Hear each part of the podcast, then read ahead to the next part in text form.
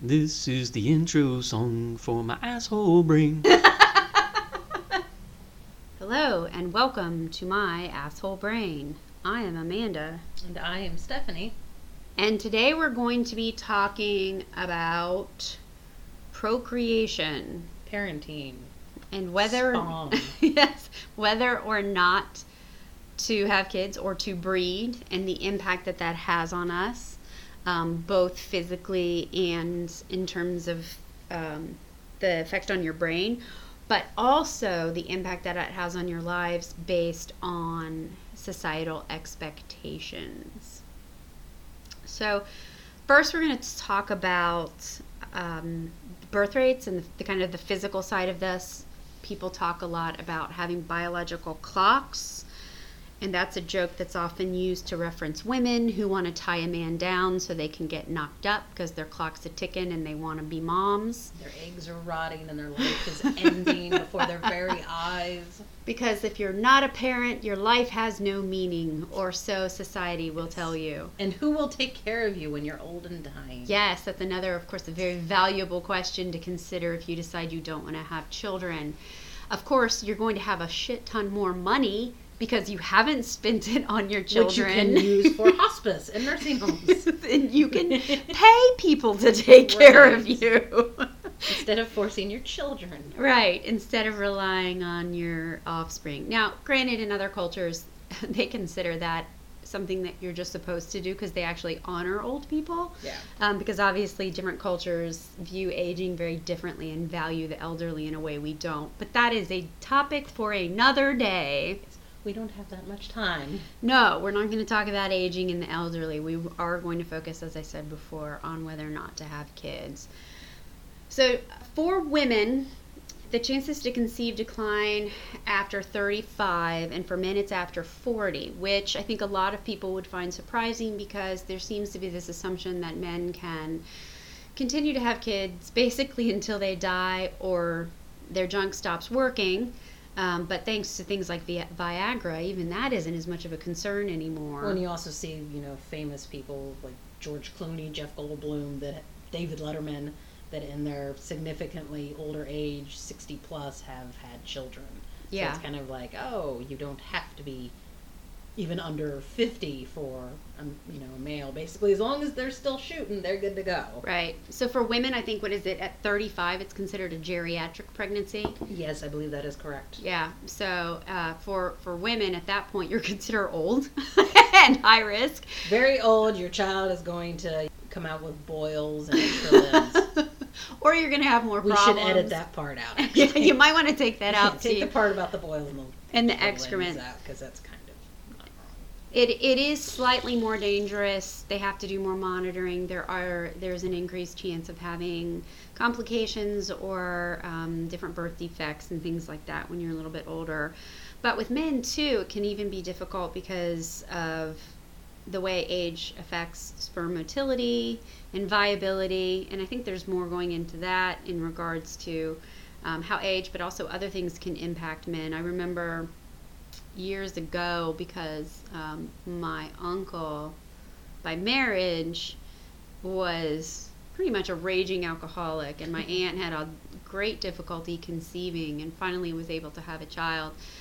But one of the things that kind of came out later, I remember uh, in science, was that drinking a lot can can impair sperm, and so I remember a conversation happening around the time that those studies came out between certain family members who were wondering if that may not have been the reason why she trouble had trouble conceiving was not because of her but because, Because of him. right typically when it comes to fertility the blame has traditionally kind of rested on women Well, yeah, because that's our job. Right. If you can't get that right, why are you even here? it is your purpose Yeah.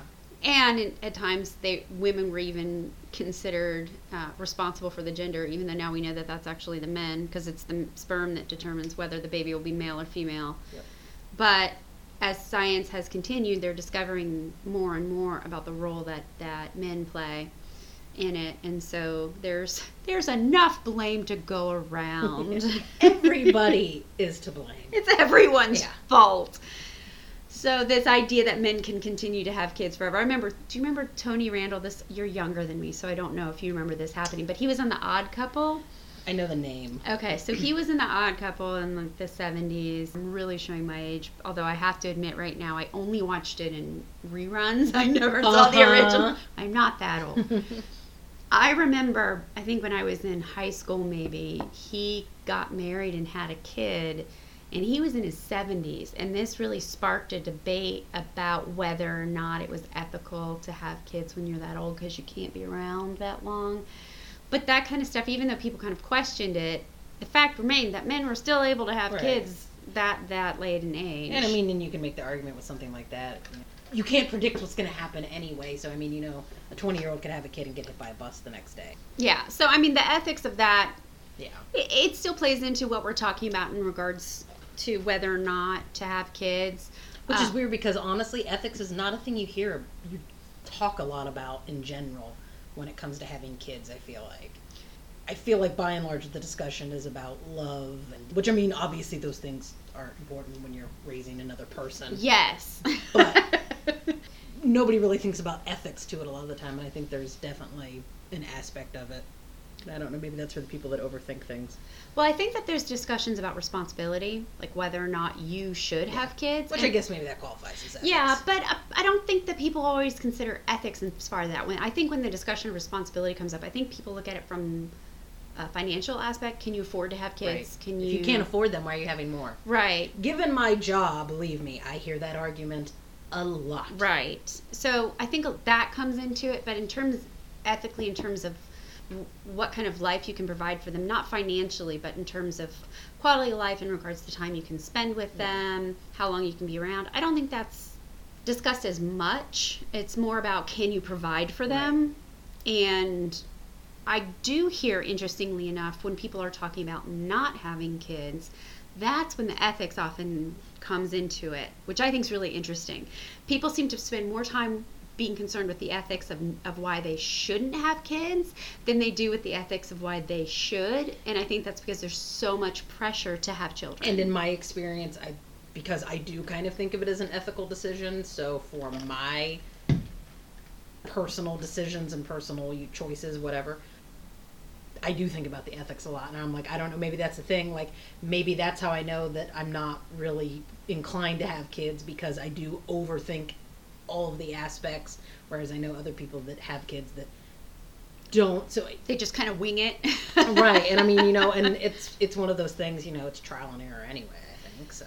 It is, and but I think that what's interesting is when I've heard people who are being forced into the position of having to defend their choice not to have kids, which I don't think anyone should have to defend that decision. To be honest, if you don't want to do it, don't do it. If you don't think that you should have kids, you're probably not going to be a good parent.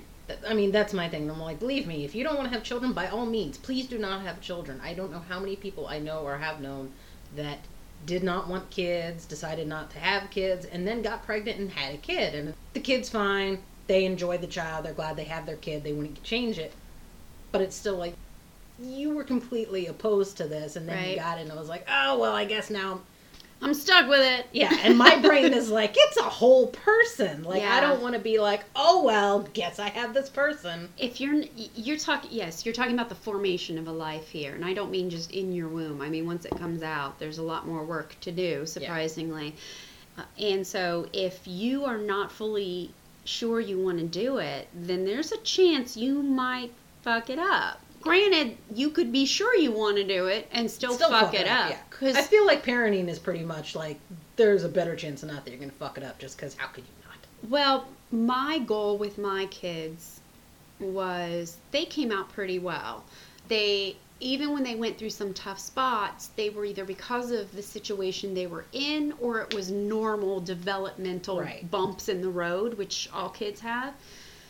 My goal was to pretty much just not mess them up. Like I felt like they came out pretty good and my job was to just keep them on that track. Like, they're not broken. I'm going to keep them not broken. Right. So for me, it was m- much more about kind of nudging them in the right direction and if eh, you know trying to correct their path if they were going somewhere. But I I never believed that like kids come out a blank slate and you write their personalities for them. They very much come out their own people. I've had to parent each of my children differently, and different tactics have had to be used for each one and for different situations because what works for one Right. doesn't for another because they're different people. Well, each human being is individual and Right. they're not a blank slate. And I think that may have been an assumption at one time, but I think that I don't know if science is catching up with that belief or not. There's still debates about nature versus, Versus nurture. nurture. I think it's both. I think that you can I think you can have kids that are born troubled but with good parenting and good guidance can and that, and a lot of times when I say born troubled that's usually because there's something it's physiological. Right. It's not like they just are born without a soul. You know, it's it's that there's something off about them, but that you can help get them on the right path. And I think that there are kids that are born in a good space or, or are quite healthy emotionally and mentally, and you can completely fuck them up with terrible parenting. But I don't think that you can completely create a human being in terms of personality. I do think that there's something inherent in us when we're born that tips us in one way or the other, or or helps. Not necessarily tips us. That implies that we're born either a little good or a little bad. I don't believe Which, depending that. on who you are, you actually think that way. Could be. Yeah. But I, I do think that you're born with some inherent personality traits, some leanings in different directions, but your upbringing can absolutely enhance or uh, tone down those. Although I did make a comment with the horror, I think, when we were talking about people doing terrible things, or it might have been another episode. But my point was, I said I do think some people are born broken. I do, but that again, I would argue that it's it's still a problem physiologically. Some people are just kind of born with a, a tendency to lack empathy, uh, and you know, more a lot more is being looked at that in terms of psychology and all that. But at the same time, you you hear about kids that have that don't have contact with people, like kids in orphanages and stuff, and they have trouble attaching, not because something was wrong with them when they were born, but because they haven't had any contact with human beings during their formative. And it, you know, Years. again, it, that nature versus nurture thing. How much is nature? How much is nurture? Right. There's just, you know, it's a pretty even split, honestly. I, and I feel the same way as well. And and you know, we're not really going to be debating parenting techniques in this. It's it's more so about the choice to have kids or not have kids and why. There was some news that came out recently that caused a big stir with a lot of people, um, and, and certain pundits were, were debating what was the cause behind it. But our birth rate has reached a 30 year low. we dropped below replacement rates in 1971. So we have been on this path for decades. It's now, I guess, for some reason becoming either more popular or more recognized. And of course, people want to blame the millennials for it. We do ruin everything. See, I'm Gen X, so we ruined everything for a while, and then you guys came and took that. And then we ruined it more. Right, you Yeah. took that burden from it. We were just disaffected and grouchy. You guys are entitled and, um, And we like to make dest- everything like terrible. of course, because every upcoming generation is the worst, right? Exactly, yes. Everybody gets slightly worse. Well, yeah, this is this is tradition. This is nothing new. People act like it's new, but it's not. Older tradition, or excuse me, older generations have always complained about younger generations. Right. That's the way it's always been. This is nothing new. It is a continuous cycle of get off my lawn. Yes, exactly. As we get grouchy as we get old, and we like to blame everything on Right. youngsters. And I don't remember it being that way when I was young, so this is new and they fucked it. up. These Yeah. kids in their screens staring at their phones all day. Anyway, we're getting off topic. There are some reasons for why a lot of people in the millennial generation are deciding not to have kids. And I know you did some research on that. We both looked up some fa- facts and figures. A lot of it comes down to the fact that in the United States, we just don't take very good care of new parents or parents in general. There are not a lot of support systems that are laid out for people with young children, especially. Right. We are one of only, I think it's two nations that don't have paid maternity leave, um, or paid benefits for new parents. Daycare is obscenely expensive. and yet still can often be not great. So people are paying a lot of money for daycare that and I'm not trying to bash the entire daycare industry because of course there are daycares that are absolutely wonderful.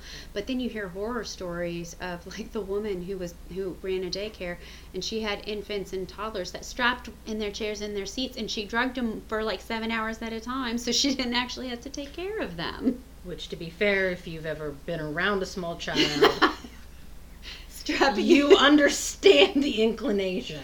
Yes. But don't do it.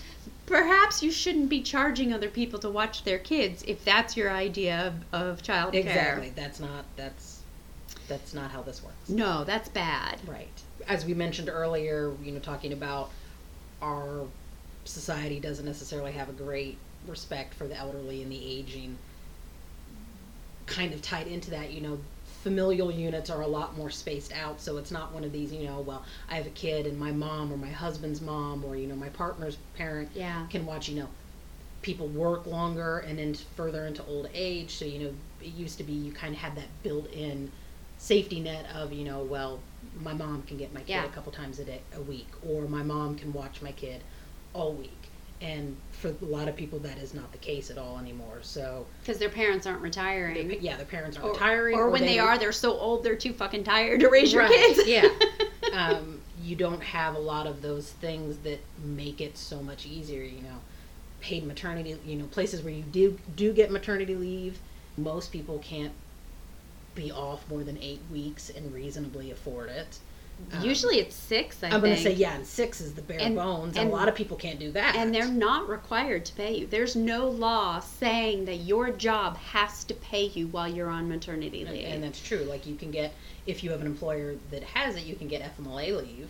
Um, But, But yeah, that's- that's, not paid leave. yeah. So you know, You like- can go on short-term disability, which is off what half pay maybe for a lot of times. Yeah. And mm-hmm. if you exceed four weeks, I think those additional two weeks, like so, if you take six weeks, I think two of that would be unpaid. Yeah.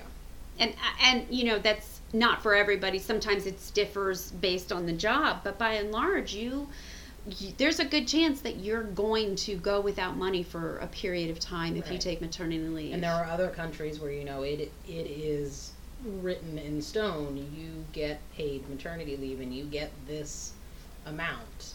And th- six months in some places. yeah, and I that's think. not even just the birthing parent. The the other part parent, you know, be it the father or however your situation is set up, they get paid leave too. So you're both there taking care Yeah. of things and bonding, and Which is, is- not a thing we do here. No, and and having been a mother, and I was very fortunate that my husband was able to take some time off, but then also work from home a great deal of time when our kids were little and I just had babies because I needed that help, especially after the first, because you have another child that needs help watching, taken to preschool, whatever.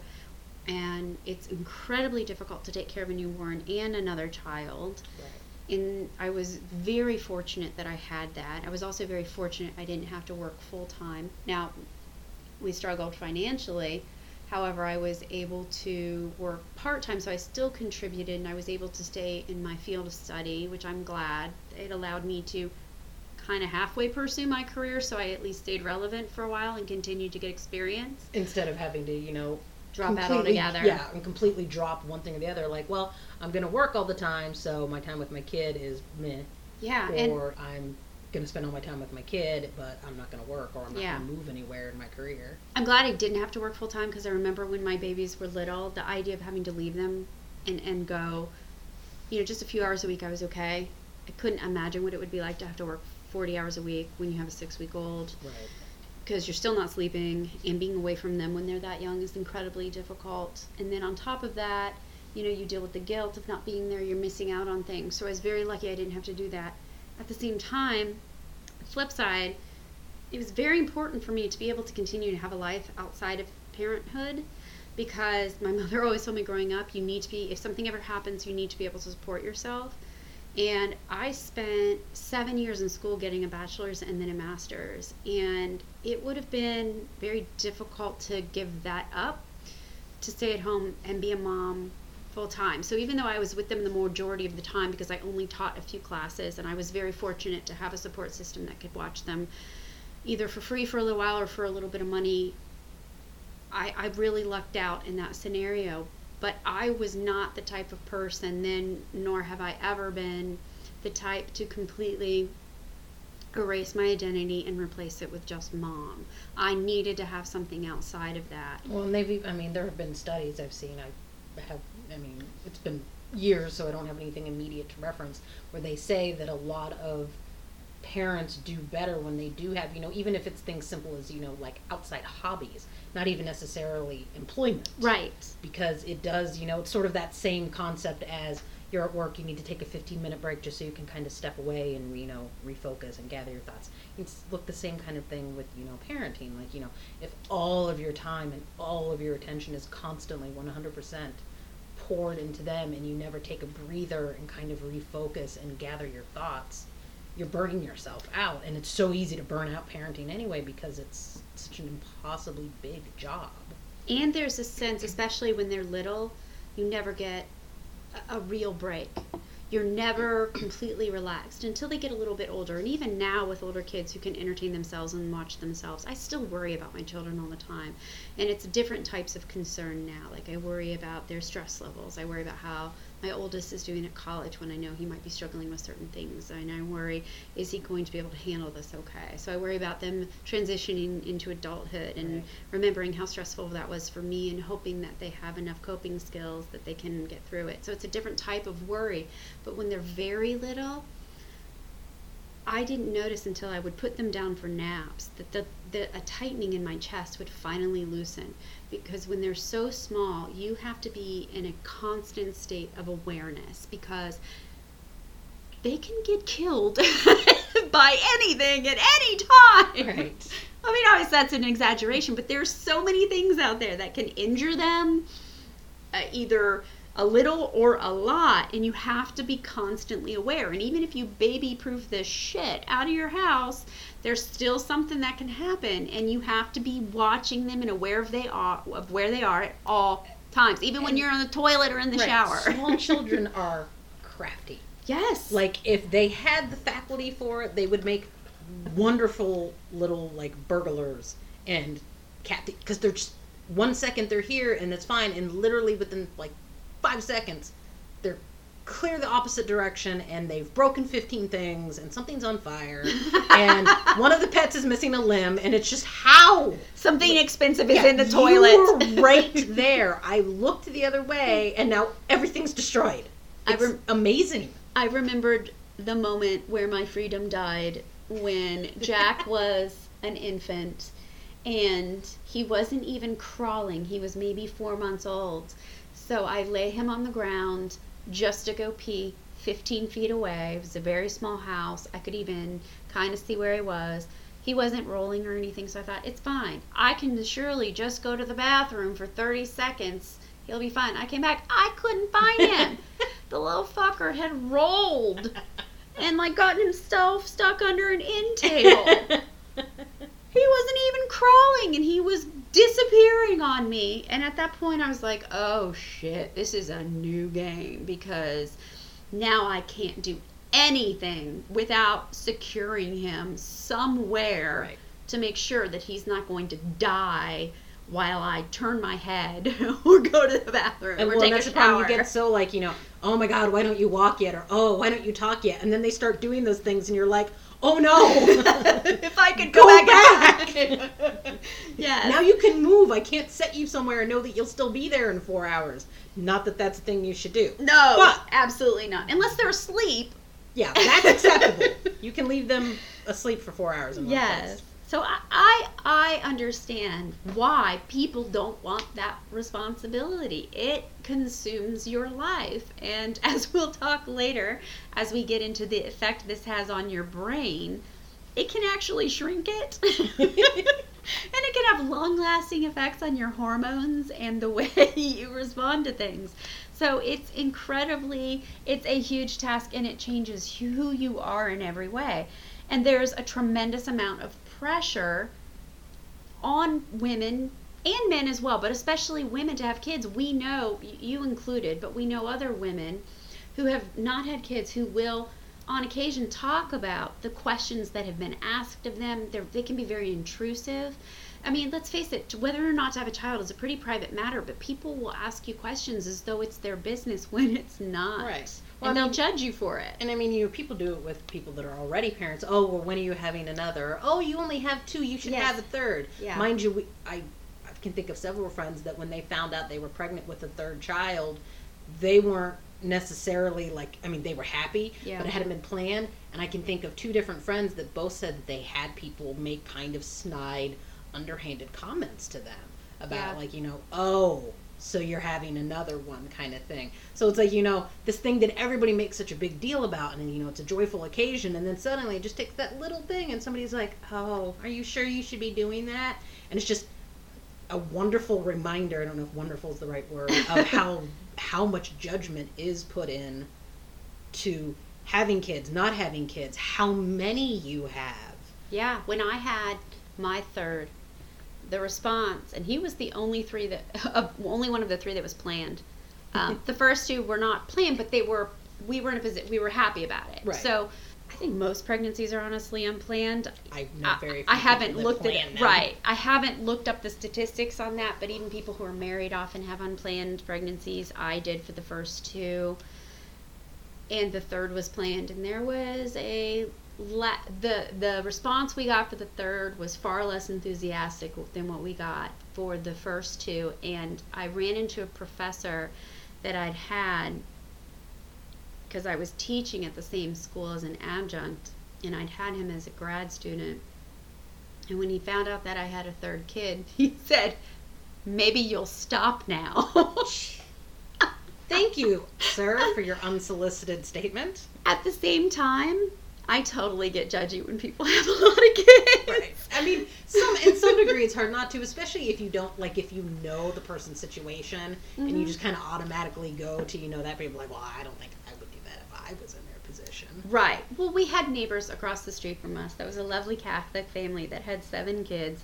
And normally, if you told me someone had had seven kids, I'd be like, they're fucking crazy. Like, don't they know this world's overpopulated? Yeah, there's too many. Says the woman who had three, because my parents even raised me. They said you had two. You replace yourselves. That's all you do. You don't go more. That was it. That was the thinking. I've never heard it stated that way. Yeah. That's You replace yourselves. And so, I'm not sure that's true because mortality, but unexpected mortality, you need three but there's no to because break even in you don't run. have that type of you don't have the infant mortality rate that you used to so if you average it out you're still okay with two in this day and age well, my parents always you know equate it to like they had seven or eight kids, three of them died during childhood from you know measles and mumps and Right. polio, or you know they ran a farm, so they had to have that many people. And my parents are always like, we don't live farm." in worlds like that anymore. There is no reason that a family, you know, unless you're making like your own sports team or well hey you know- those diseases are making a comeback And and don't forget That's true. And don't forget, child labor laws still apply to your children. right so you can't work them like you used to so you can't have a bunch of kids because before at least they could earn their keep but now they don't yeah, so which is crap because I know plenty of five year olds that could totally work. they've got little tiny hands they can do detail work that older They're people perfect can't for like do engines, There you like, go. airplanes and stuff. Crawling into tiny hands in it's places. wonderful. Well, the the thing is, and, and because of that, I have found myself getting kind of judgy. But they had all their kids were so amazing. I was like, oh well, if those are the types of people who are having seven children, then I'm all for it because they're amazing kids. and, and that I mean that's a big part of it too. Yeah, and like you meet somebody that has like six kids and all of their kids are absolute pricks, and you're like, stop breeding. Your children are dreadful. And sometimes it's because your children are just like you. Stop. But at- you know, at at the same time, even though we may all get a little judgy, I mean, there are people who breed people uh, breed. there are people who breed people. That is usually how people are bred. there there are people who get judgmental about people who have any number of kids. I've you know there's the term breeder that a lot of people use with very negative connotations to refer to anyone who has children and they consider themselves superior because they don't. Yes, I've chosen not to do that. Right. so but again, I get where they're coming from. I don't think you have to be a superior asshole about it. But I totally understand and respect people's choice not to have kids because, as we mentioned before, there are a lot of good reasons and there are a lot of good ethical reasons to not have kids. I worked with a woman who didn't want them, and she told me people would accuse her of being selfish because she didn't want to have kids. And that confused me because I said, if you know you're not fit to be a parent, it is unselfish to not have children. Because you're saying, I would not make a good parent, I'm not going to do that. And I've heard that argument before, and I always make the same like response back to that. Having children is selfish. It's a it's a biological necessity to continue on your line and and most people, you know, get together and they're like, "Well, I like the idea of having, you know, making a person that's part you and part me because I think you're great and I think together we." ma-" So I mean, there is a selfish aspect to it. That's Yes. part of the whole point. That's how the world continues because people Right. go, "We should keep doing this." So It's built in because that's how the species survives. But that's odd because I think there are people who would say that when you're having kids and you're raising them and training them, you're preparing the next generation, and it's not about you; it's about them.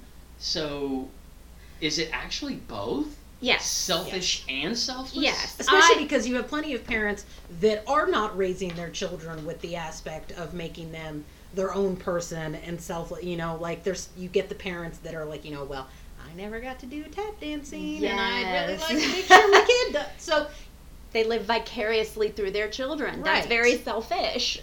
right so there's Or, I never tap dance, so my kids won't tap dance. I just really like the idea that somebody would be so violently opposed i never tap danced neither will you over my dead tap shoes I do see. I do But there hear. are some who would say, I never got to tap dance. I'm going to make sure my kid tap dances.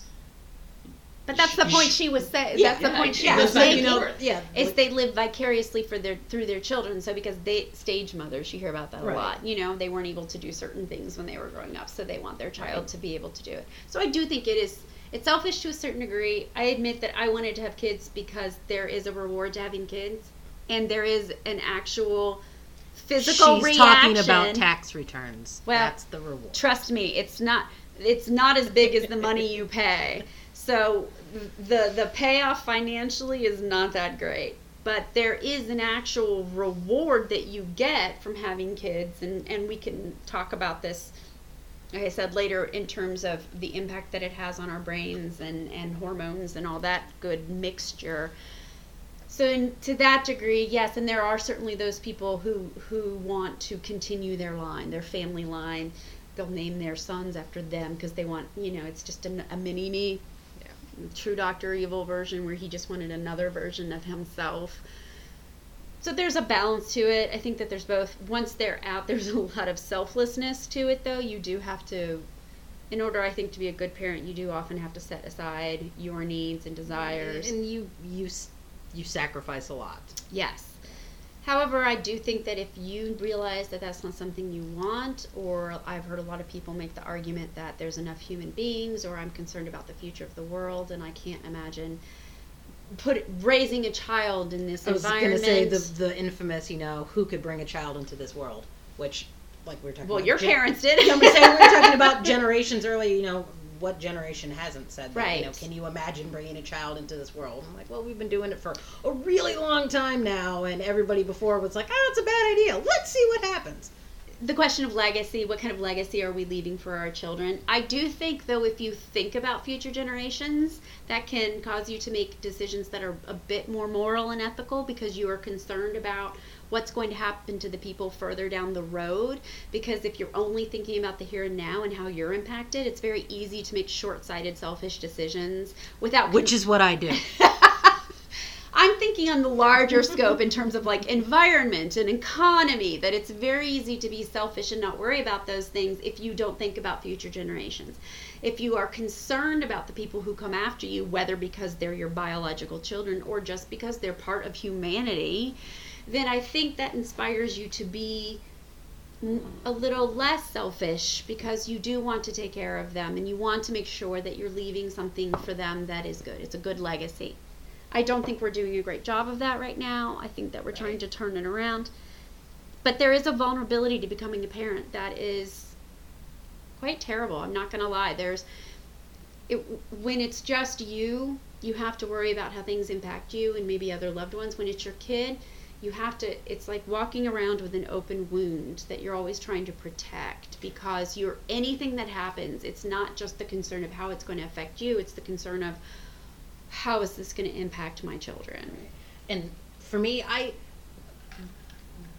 that is kind of one of the the final things that made me decide i don't want to have kids at least not biological not at this stage was a friend was talking about their son they've recently moved to a different state. Um, and he's he's goofy. Both of our kids are kind of goofy but you know and that just fascinatingly you know they're scientific minded. They're a lot different from some of the other kids that they go to school with. But she had this worry he was having a birthday party and she had this worry that no one would show up to his birthday party. Yeah. And i remember her because it was in a text conversation i remember reading that and thinking oh my god and i'm so hypersensitive to that Mhm. kind of thing for myself as an adult uh-huh. and thinking to myself like oh my god having a child and you know having like my seven year old that you know have this big huge party and plan for and like two kids show up.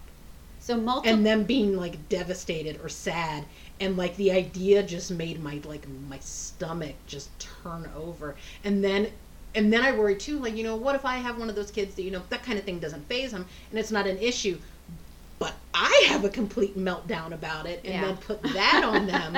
And i'm like and granted i'm overthinking so much of it but i'm just like i just things like that were things that i never really thought about. Because you know generally when you think about parenting you're like well can i feed it? Can i make sure it Right. sleeps? Can i keep it alive? But then you start especially as they get older you know it isn't just the bare bones you know hierarchy of needs. It's not you know they have food they have clothing they have shelter they have you know school they have emotional connection. It's you know who made fun of them at school today? Or did anyone ask them to the dance? Or did the person mm-hmm. that asked them to the dance make fun of them in front of everyone? And like and my brain was just like i, I couldn't do that part. I- imagine the way you feel if it happens to you and multiply that because that's how it feels with your kid. And that there's a I said like I said before a vulnerability there that is is it can be lovely sometimes but it's also kind of terrible because you have to carry it with you all the time and you have no control over it at least when something happens to you you can cope with it to a certain degree you can grow calloused to it or develop ways of dealing with Yeah. Disappointment and stress And if it's something you know that can be addressed, you can address the person. You know, at some point you can't be the parent that like steps in for your kid and be like, "I see you didn't invite my son to this business luncheon. He's 27, but that's not fair." So it's just you know, yeah, that ability to recognize where you end and where your kid starts and how much influence and effect you actually can have. that's a delicate that's- balance Yeah, and that's just and i'm my brain can't handle that idea. i'm not even going to get into the, the, the topic of helicopter parenting and the parents who would actually step in an and- entire. Absolutely Yeah. and part of that i think has been drastically exaggerated to cast again millennials as entitled kids who can't cope with anything which i don't think is nearly as true as people like to make it out to be but there is a, a, a fine line between protecting your kids and overprotecting and your kids sheltering them to a Right. point of disservice. so they never have any opportunity Right. to grow and develop and cope Yeah. But again that's that's the whole thing with how you parent whether and whether you decide to do it before then is, is still a huge decision. Honestly i don't even know if i want to touch parenting because that is such That- this is the other thing with with choosing whether or not you have kids is there is a there's a lot of judgment about not having kids. When you do have kids there's also a tremendous amount of judgment about how many you have and how and how you raise them. Because you have to know going into this and i had we uh, a friend who's pregnant she just had a baby one of the things that i was talking to her about i said you cannot worry what other people think you've really got to make the decisions that are best for you because people are going to judge you for every little thing you do how you nurse if you nurse uh, why you didn't nurse? If right. you even remotely considered it, why you didn't consider it? cloth diapers or disposable diapers or o- organic or you know Yeah. it, any, home daycare, not home daycare, Any- not daycare at all. anything you do is going to be judged Yeah.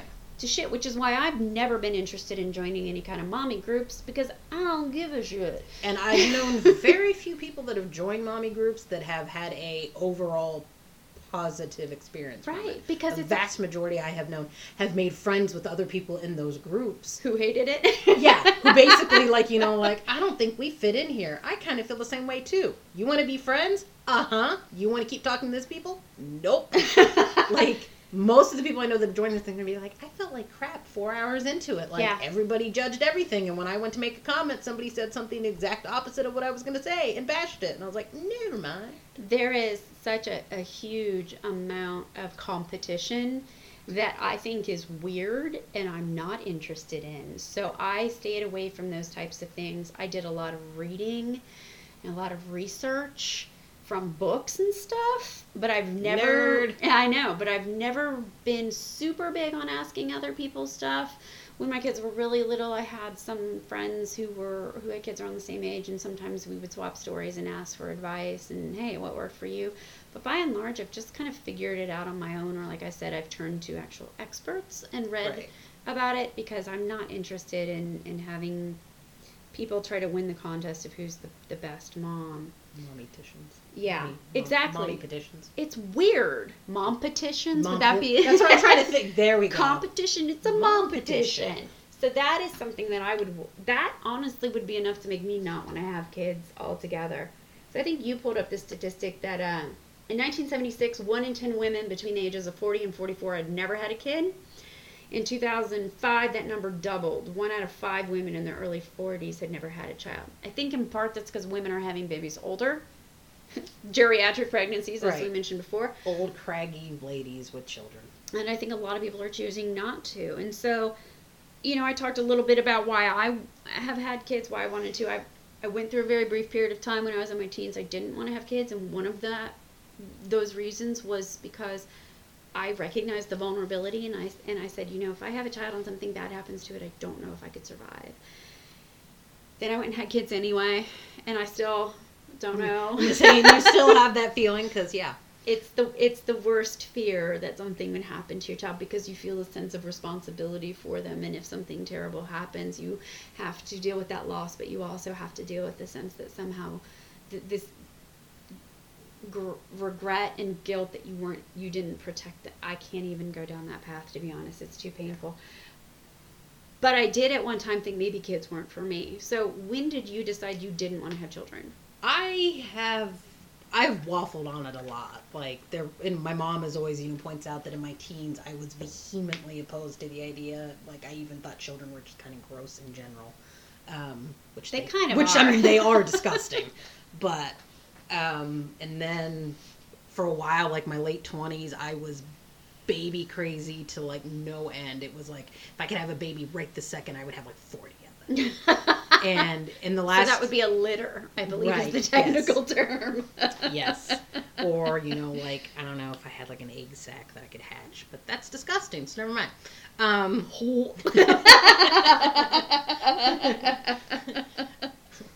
maybe take that out. Um, no no I thought that was pretty funny. or like aliens, like a queen alien, and I could just like egg sacs everywhere. Okay, that I kind of want to have kids now. Um, except they don't work that way yeah, then I, um, like I said, I waffle on it a lot. Um, over the last few years, I've kind of come to the conclusion that both mental health wise and the idea, one of my biggest fears is that, and this has been a fear for a while now, is that something would happen to me for whatever reason and that my child would not have a person, you know, would be an orphan basically. Mhm. Um, I don't have siblings. I don't have other close family members. So it's like, you know, I couldn't be like, well, if something happens to me, they can go to my sister or my brother or, you know, my weird cousin that lives And in you- Florida. and your parents aren't really Yeah, and my parents, you know, are to- not in a position to be raising a toddler or Yeah. a baby at the age of 70. yeah Um, I think my dad would actually curse me every day. well your mom's in it. If I did that, like, really? your mother's confined into a wheelchair right Pretty much. Not yeah. easy so to chase a- Not, yeah, that's not a practical. Um, kids are expensive, and as I get older, I'm like, you know, I've, I mean, I've always wanted to travel, but as I get older, I'm like, I'd like to be able to travel. I want to spend my money on things I want to spend my money on. I don't want to be one of these parents that's like, well, I really like those shoes, so I'm going to buy them, even though my kid kind of needs new clothes. Like, I don't want to be one of those asshole parents, and I'm kind of selfish, so I feel like I would be. yeah Um, and I'm I'm used to my my life and my routine and if it happened and I had to make it work, I could. But the idea of purposely choosing at this point to have a baby and you know that disruption to my work schedule and my work life and my regular life and all of that just it's a lot of change and I just I don't see it being a practical option. And I have other options. I could adopt if I really wanted to at some point. Um, Though you're still dealing with many of the same issues. Yeah, I'm gonna say, yeah, of- I and mean, you're not dealing with the Right, physical aspect right, of so, pregnancy, you know- but everything else is still involved. Exactly.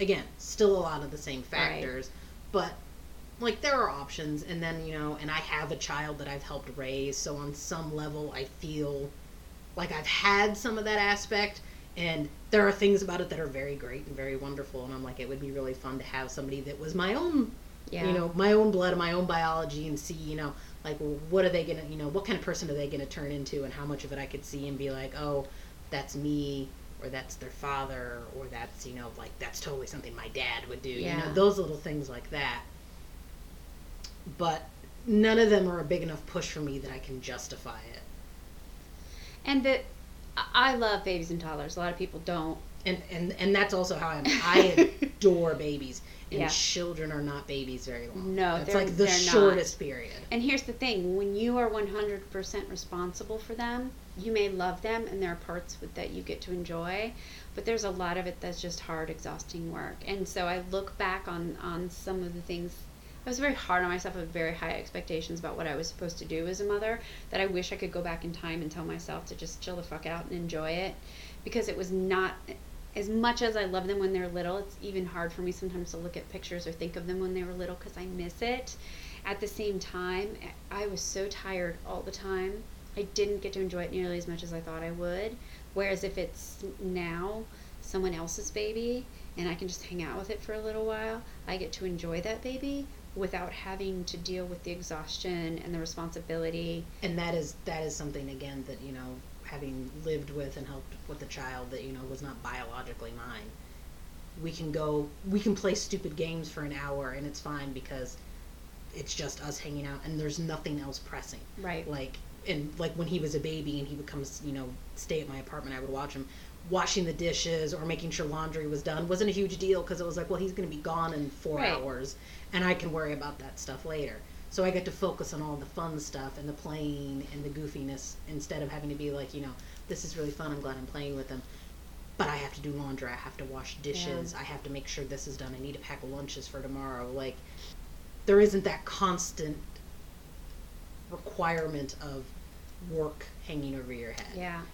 You know, they they aren't babies a long time, and you hear, you know, you always hear old people telling you like, enjoy it, enjoy it while it lasts. They grow so quickly, and it's you know, in order to get through it, you, you can't really like you ha- in order to survive and make everything work every day, you can't like enjoy it the way you really want to. Not unless you really do have someone to help you full time. Like if you have hired help who can do the stuff that you can't do, or if you have a partner who's home all day with you so that you can share the responsibilities and share the child rearing.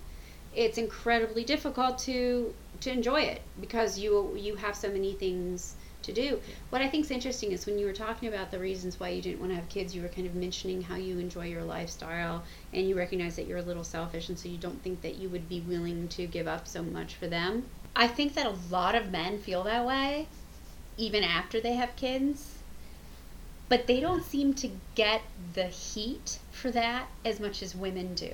So if a man says, I'm just too selfish to have kids, or I'm just not in a place yet where I can give up my lifestyle, I think a lot of people would respond with, oh, sure, that makes total sense. But a woman says it, and it's like you're a freak. If you don't inherently want to be a mother and give up everything to do that, then there's something wrong with you. Well, and it's also that aspect again of women are supposed to have kids. They're supposed to want to have kids.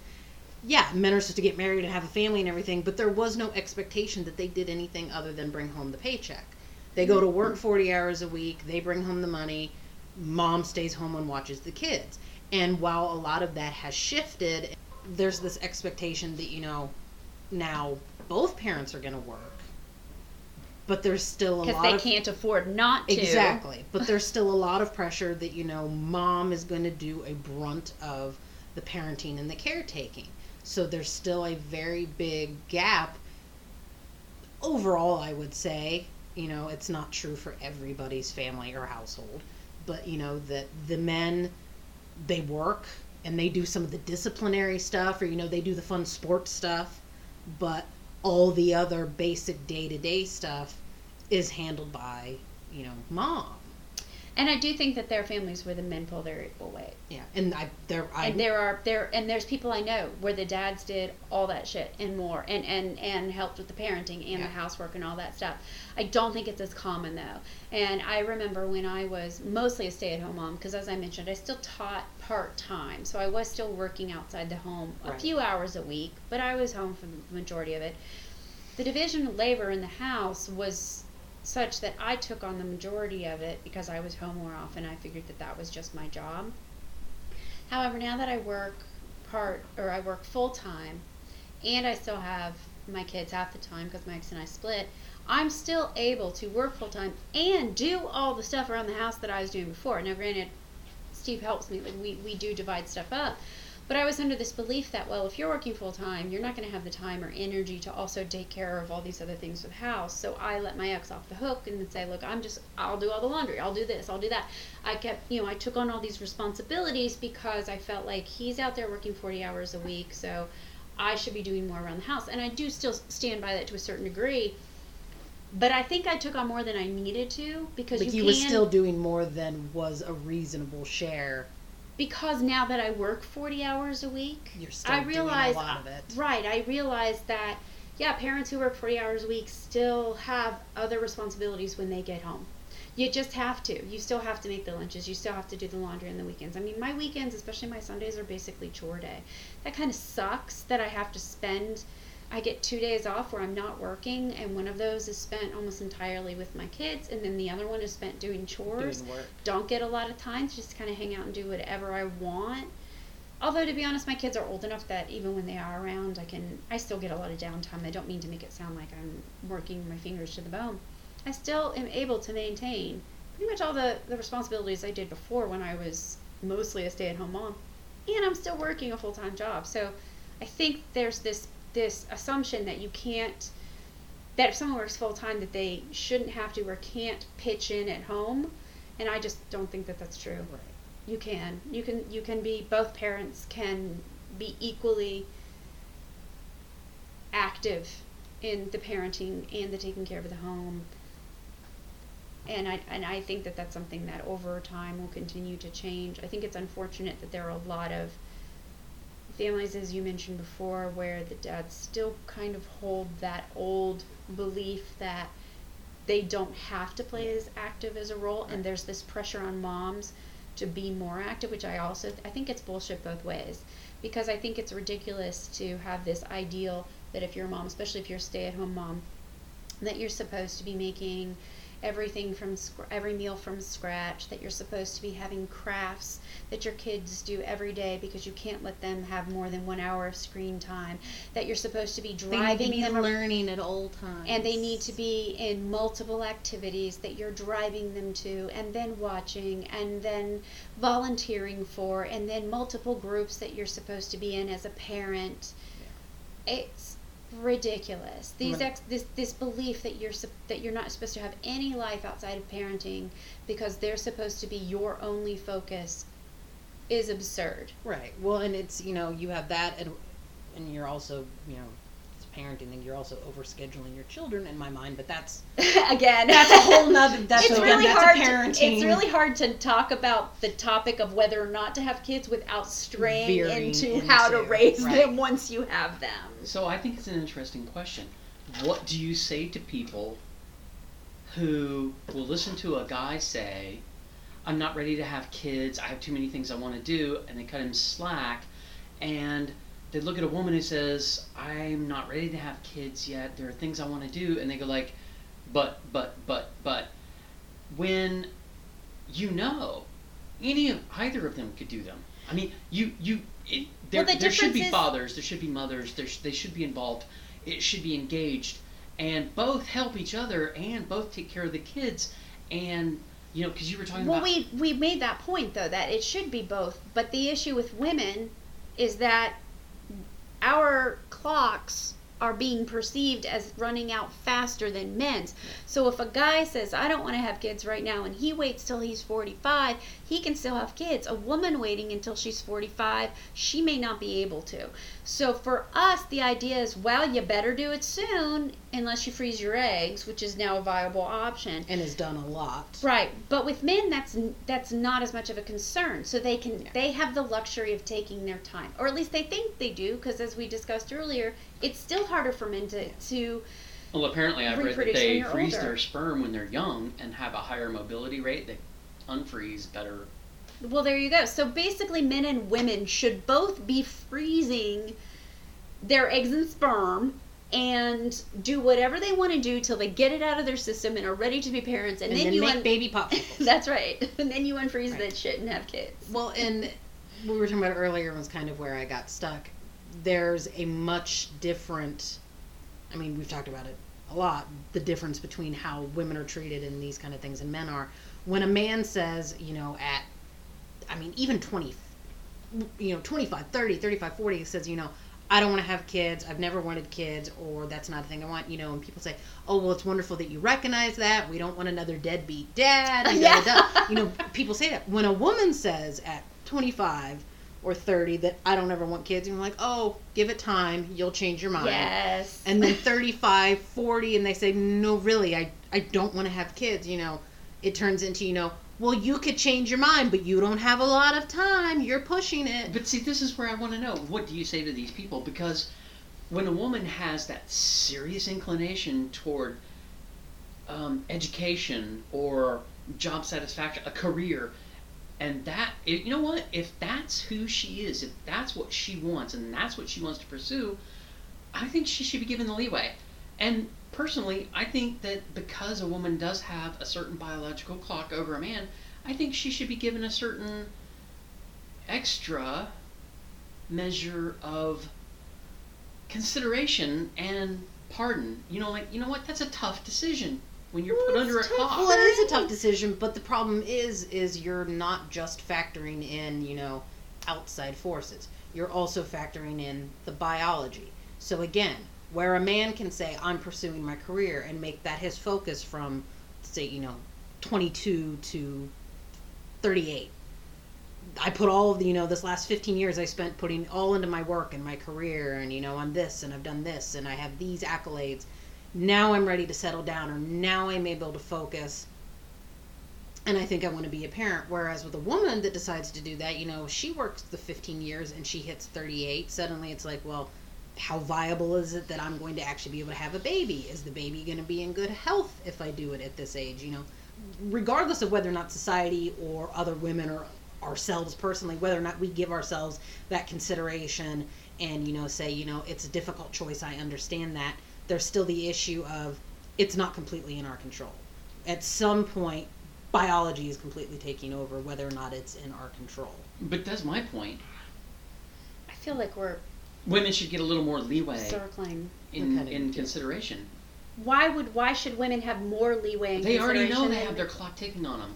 It would be. Hor- I think it's Well, horrible okay, for somebody else first- to Which go. makes it more right. difficult for us because there's more pressure. Well, here's the thing. You said, what do you say to those people? Well, I don't know, Steve, because people are going to have those opinions. If somebody makes those comments to you, then you say it's not your fucking business. That's what you say. But this is how society is. And the thing is, we, we discussed this sort of in the beginning when you were out of the room tending to the dog. So we've sort of already touched on this topic. But at the end of the day, our clocks are going to run out a little bit faster than men's. So we are having to consider things differently as a result of that. And at the same time, there are different societal expectations of women than there are of men. Right. Because for the longest time, our primary role was parent.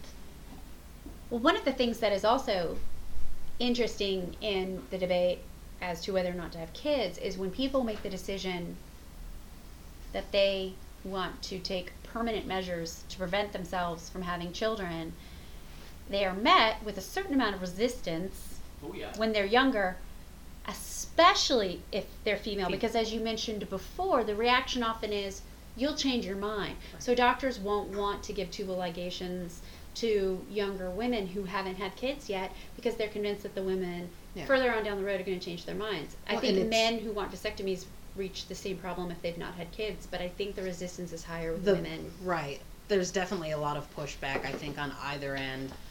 Well, that we've known people that have had a, trouble getting it. Even people with we we have a mutual friend who had a daughter who had some severe health issues and needed a hysterectomy, and she was has never been interested in children anyway. But this coupled with the different health issues she had would have made it very difficult, I think, for her to even get pregnant had she wanted them. Exactly. And when it became apparent that it just was not a future for her, that children were not in the future for her, and that and that her life could possibly be at risk by still having all of the equipment. right having her uterus Right. could kill her, there was a lot of red tape that they had to go through in order for her to get a procedure done that was basically saving her life just beca- because sometime in the future she may decide she want to have kids and won't be able to Yeah. as though there aren't other options and, available And I can, um, on one hand, I can understand that kind of thing. If you want to play like devil's advocate, you know, you have people that at the age of 18 have horrible health scares and horrible medical things, but all they've ever wanted in their life is to have a kid or to be a parent, or they know someday that's a thing they want to do, and to be told, well, you know, the only thing we can do to prevent you from having other issues is to basically end that possibility. Right. It can be devastating. So I understand it on one way, but in the, that situation with that friend of ours, you know, it was a matter of like, this was someone who was, you know, over the age of 20, n- had never had any, to my knowledge, inkling of wanting to have kids, I particularly. so. It's never been a thing that seemed like she really wanted to do. And it was a matter of, you know, this is a medical thing that if it's not addressed sooner rather than later is going to be a major thing. So, you know, it was kind of like, this needs to be done anyway. And oh, also it works out that they don't really want kids anyway. And yeah, it was still a problem. And and for women more than men that even if it is for a health issue to convince a doctor and I'm sure part of it is that they're just trying to cover their butts. But And- even if you're just talking about tubal ligation or vasectomies, those can be reversed. It's not always successful, but at the very least you can try to get it reversed. They can be it can be super expensive, and so you know if you're looking at it from that aspect, and it can be time consuming and money consuming, and Right. it could still possibly not work. And you know it's kind of one of those things. Well, if you're deciding you want to do something permanently, then you need to know you want to do it permanently because we don't want you coming back in ten years and being like, well, I didn't realize it was permanent. What happened? But I think as long as you were to, I'm sure that they have lawyers that could write up a document that made it so that you would not be able to, five years, ten years down the road, decide, oh crap, I want to have kids, and go back and sue the doctor for having done the tubal ligation or Exactly. vasectomy. I'm quite sure that there are ways for them to legally cover their butts. So that makes me think that it's more of a, oh, I'm sorry, little lady or little sir, Yeah. you don't have kids yet, and I know you say you don't want them, but people change their minds, and so we don't want to do this. Well, and I've heard, you know, anecdotal stories from, you know, some people that I know through other people, you know, and things I see like when conversations have started up on like friends' Facebook posts and things like that. I wanted to get my tubes tied, but they wouldn't let me do it unless my husband signed off on the paperwork Oh, yeah. uh, also. Or, um, Okay, so when I had my vasectomy, I had to go in for a screening, and I had to bring my ex-wife with me. but she was your wife at the time. my wife at the time. Had Had- she been your ex-wife, then it wouldn't have mattered. I don't want him to have any more kids, dude. that, that could be awkward. They might have understood if I brought my ex-wife. No, I brought my wife at the time because they insisted that she come. I was naked from the waist down, and he was juggling juggling my nuts as she sat in the corner giggling, and I, She, did put that in her spank Okay. bank. At any rate, and he's like, he needed to make sure that he said in front of the two of us, this is statistically irreversible. okay. It's one in a thousand to one in ten thousand chance of reversing it. Are you sure? Because even I remember driving down the interstates at that time, and there would be some billboards that talked about vasectomy, ten thousand dollar reversal. I granted I was military at the time, so I got it done for free. But at the time, it was about three hundred and fifty to four hundred dollars, five hundred dollars if you really went to an expensive place. Five hundred dollars. Concierge vasectomy. But if you went, no, I mean even out in town, five hundred dollars for a vasectomy for a guy to get a vasectomy was five. five How much is it for a woman to get a vasectomy? No, no, no, no. No, but the reversal was ten thousand, and I, I, I'm pretty sure all the statistics show that for a woman to get the tubal ligation and then get a reversal, the odds are even worse. So they're they're very careful about that. Because when our third was born, the doctor was like, "Should we do this?" And I'm like, "No, no, hell, I'm that's not my call." You Peace mean the out. tubal ligation for her? Yeah, for her. Okay. And I was like, I, she's under anesthetic. We didn't discuss that. I can't make that call. And the fact That's that they decision. would ask the husband while the wife was under anesthesia, "Is this the thing we're doing?" is horrifying. That's on some shady shit. Yeah. Man, it took a year down the road before her grandmother said, "I wish you'd have told him yes." But that's a different story. right. And be like, For a different yes, episode. I'll go ahead and sterilize my wife. Had Surprise. sh- Had she woken up and found out that that was done to her without her knowledge or permission, I imagine she could have had a lawsuit on her hands. Prob- honestly, probably not because you could probably there's probably some legal thing that would argue he was next to kin and he can make that disguise. Ah. She was under knows? she was under anesthesia, Yeah. and he was able, therefore, lawfully to make decisions for her. And I just went like, ah, I can't, I can't do that. Well, I I'm can't. glad that is what you said because that's that's some Yeah. very gray area there.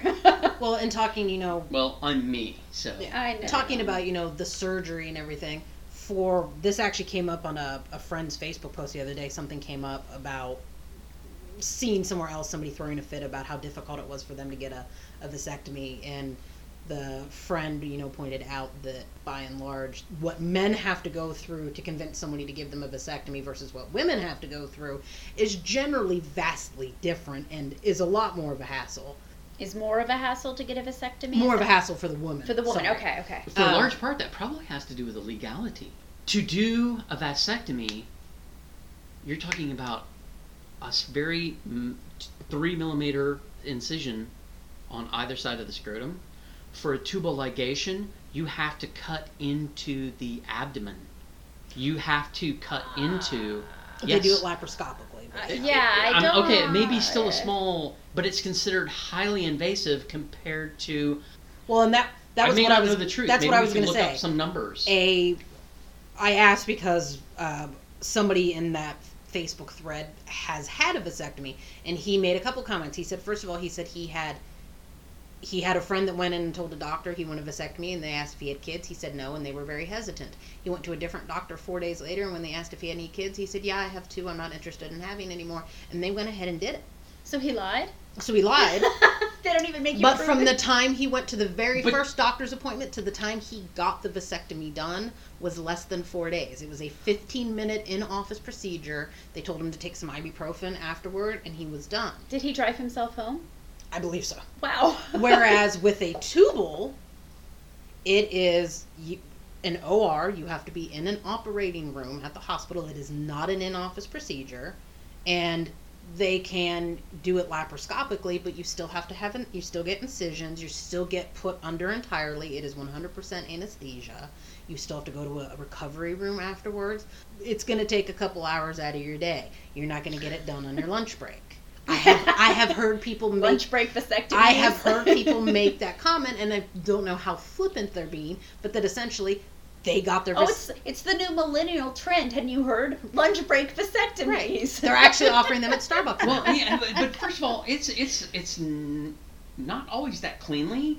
Okay, we don't really need to discuss your personal experience with vasectomy. No, not, not even talking about mine. One one in a hundred guys who have a vasectomy have postoperative complications. So one in a hundred may seem like a great crapshoot. I don't know how women feel about it, but it's more invasive for a woman. But when a guy has a problem, they swell up the size of grapefruits. Guys, anybody, what's Well, they- supposed to be the size of a pecan becomes the size of a grapefruit. this is not good. Well, I they can do- only they imagine do what it would be they- like for a woman. they do inflate the woman's belly with air during the surgery. So Yeah. I mean, you know, swollen so again. it becomes the size of uh, a honeydew. I mean, if we're comparing to food, Oh, perhaps. but you know, generally speaking, men have an easier time getting the vasectomy. And whether that's because the biology's different or because you know men are you know like They oh lie.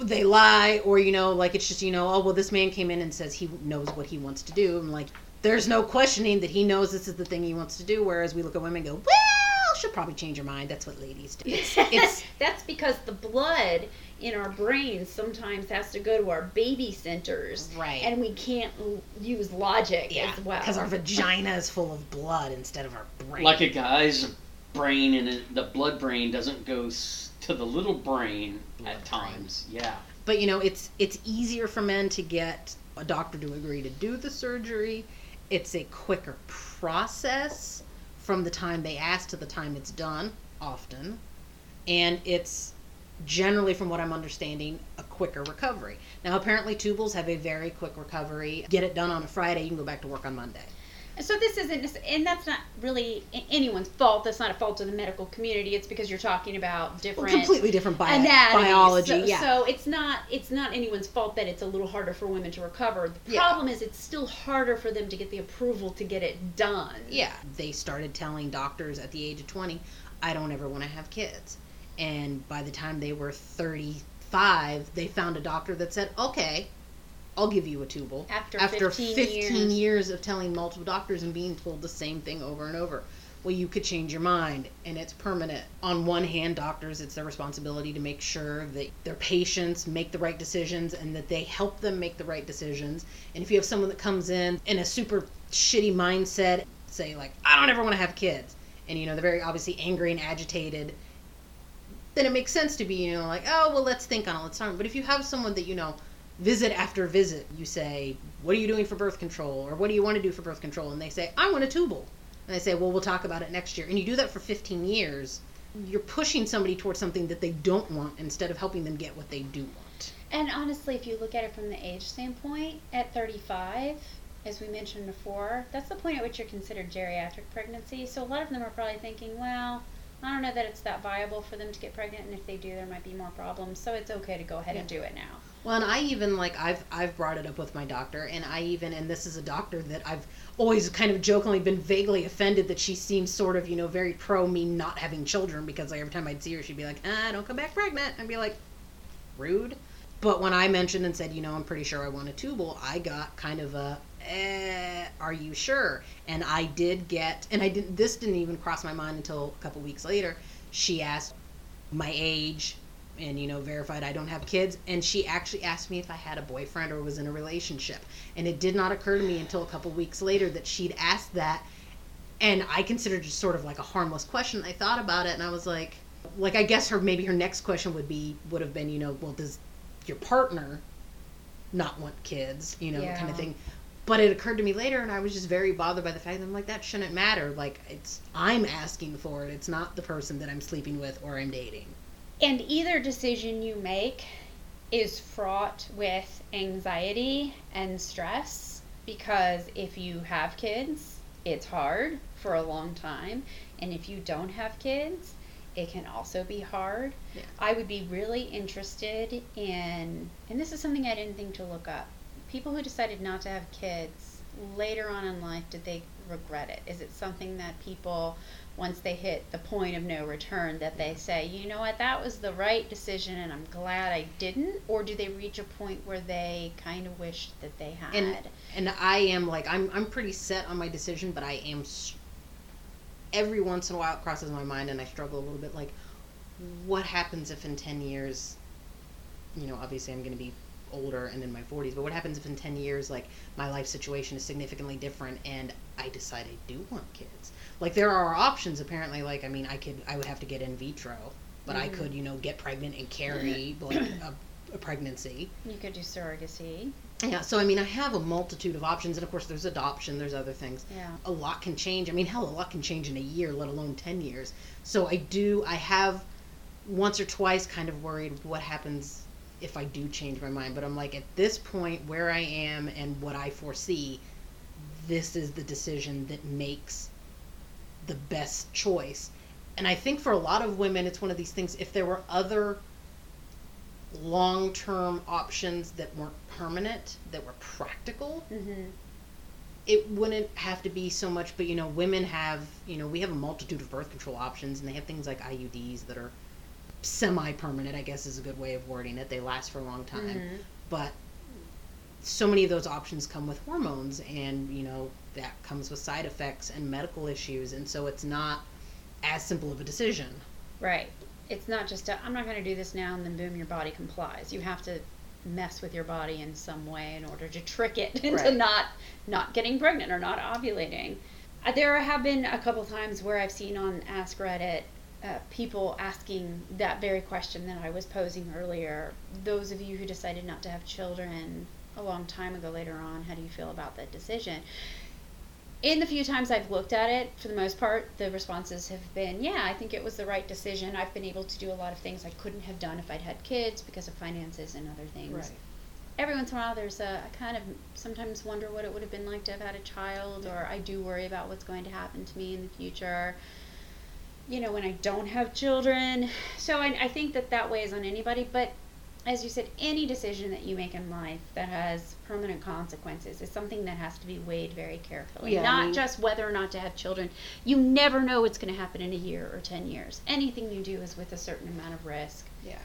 When you make a permanent decision or you know something that has, you know, that finality to it, it's it's going to bring up emotions and it's going to make you question things. I I know it's true for and I don't know if this is true for you now, but people I know that have decided, you know, I'm not having any more kids and so they go through those things where you know like this is the last time I'm going to have a kindergartner or this is what there's a finality You mourn the loss of every stage. Exact. And I did. That's what I went through. And you know, like so, on one hand, while I'm very, I should say very, I'm I'm set in my decision.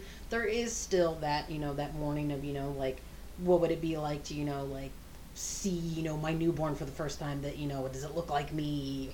Is my kid going to be the way I was in elementary school, or is And the- my kid going to do the same stupid stuff I did when I was you know 16, 17? Right. Like that mourning that of that finality. Will they tap decision. dance? Yeah, exactly. Well, Will they be the best tap dancer that was ever known? Well, what's interesting about this, and and here I'm going to bring it to the brain side of this because some of what you were talking about is tied into our physiological response to having children. Now, I think that everyone pretty much agrees that there is an innate drive in most human beings to procreate because that's what keeps the species going. Say that's what we're supposed to do. Right. After you have kids, though, there are still changes that happen that m- make sure you don't kill it. Basically, what it comes down to. So, mothers' brains change after they have kids. And what was interesting when I was looking at this, one site that I read said that your brain shrinks. Now, not in the sense that you get dumber, although people do talk about mom brain and having foggy memories. I would say that's what. I was thinking was pregnancy brain, and Yeah. the, the number of women I like I've worked with that have been pregnant, and you know the constant teasing because you know, especially the further they get in their pregnancy, and like the things that they just completely forget what they're doing. You're just like, ah, and the reason that is especially after i think it's near the end but certainly after what they say is that it shrinks down. So it's not a dumbing down but what it is is they said that your brain is honing its circuits for mothering. So what happens is there are a certain number of cognitive impairments during pregnancy and after birth. Those levels do recover a year or so after. So it's not permanent from what they're saying this is what an article said.